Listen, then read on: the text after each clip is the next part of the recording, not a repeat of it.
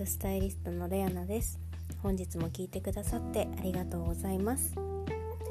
今日は人生を最後まで、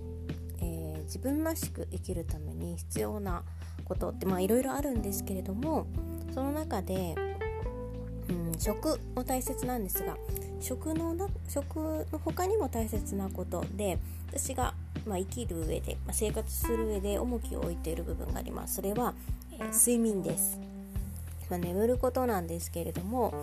まあ、人生は持久走のようなものと言われているんですよね、まあ、短距離走ではないんですね、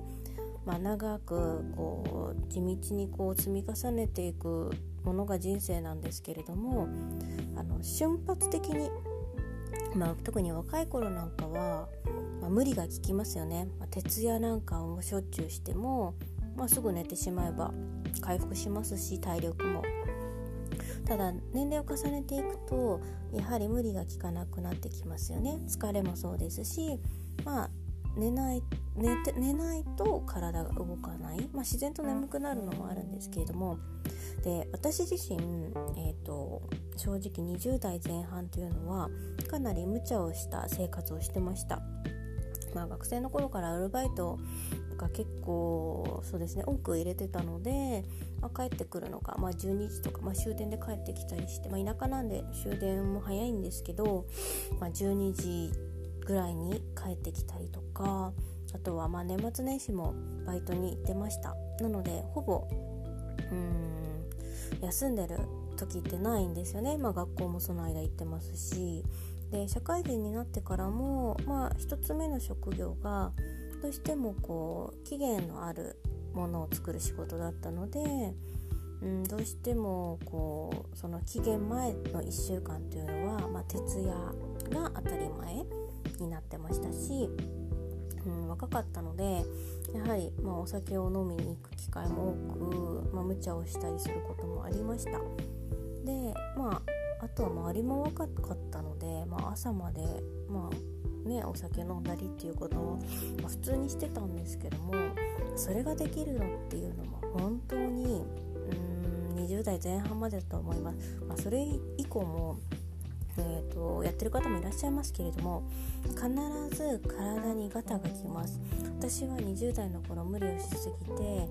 ー、20代後半から一気に体が、えーと不調をきたしてきました。体もそうですけれども心もね不調をきたしてしまったんですね。それは周りの環境もあるんだろうけれどもそれ以外のやっぱり食生活あと睡眠をとっていないっていうのは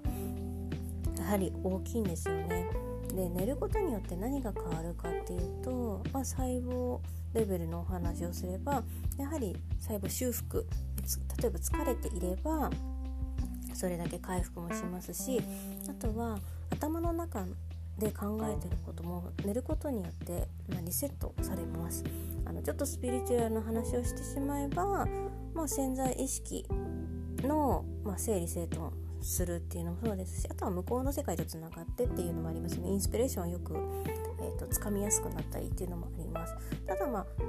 えーとそういう話を抜きにしても細胞レベルでやはり睡眠というのはとても大切になります。で起きていると何がいけないのかっていうと、まあ、何がいけないというよりもやはり体の機能として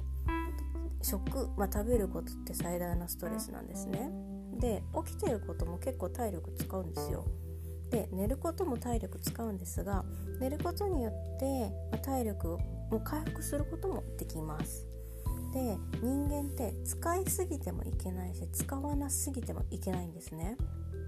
体がやっぱりなまってしまったりとか使いすぎれば使いすぎるほどまあダメージ大きいですよね。で人間の体を変えが効きません。同じものをそっくり変えるってことをそっくり手に入れるってことはまず無理です。なので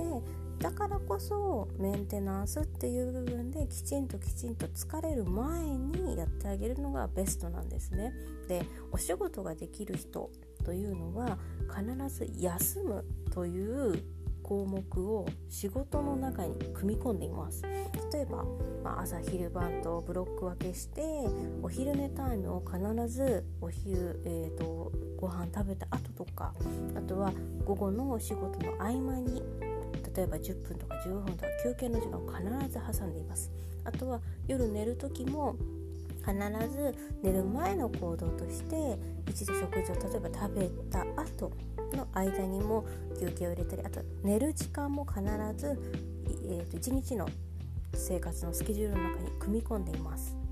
それだけ眠りに対して睡眠に対してすごく重要視してるんですね。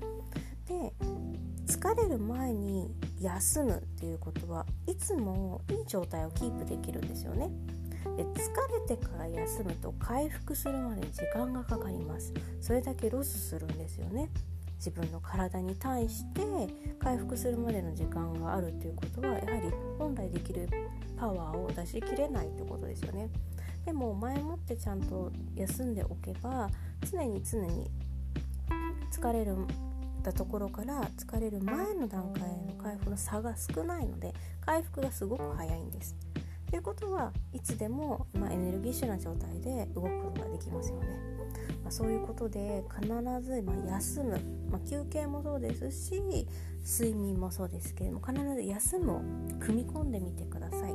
で日本人は働きすぎって、まあ、今はだんだんちょっとずつ変わってきてますけどやっぱ働きすぎなんですね。まあ真面目だっていうのもありますけれども社会構造としてやはり休むなっていう、教えがあるからだと思うんですけど海外なんて休みなんてめちゃくちゃあるじゃないですか。遊んでるんだか仕事をしてるんだかわからない。でもそれだからこそいい仕事ができますよね、まあ、遊びの中から、ま、アイデアが浮かんだり休むことによってアイデアが浮かんだり長期の旅行に行くことによってインスピレーションをもらってきたり。それだけこう自分のリラックスした状態っていうのは本当に大切になりますので休むってことしてないなっていう方は無理やりにも是非この休むを組み込んでみてください。今日も最後まで聞いてくださってありがとうございます。それではまた明日ライフスタイリストレアナでした。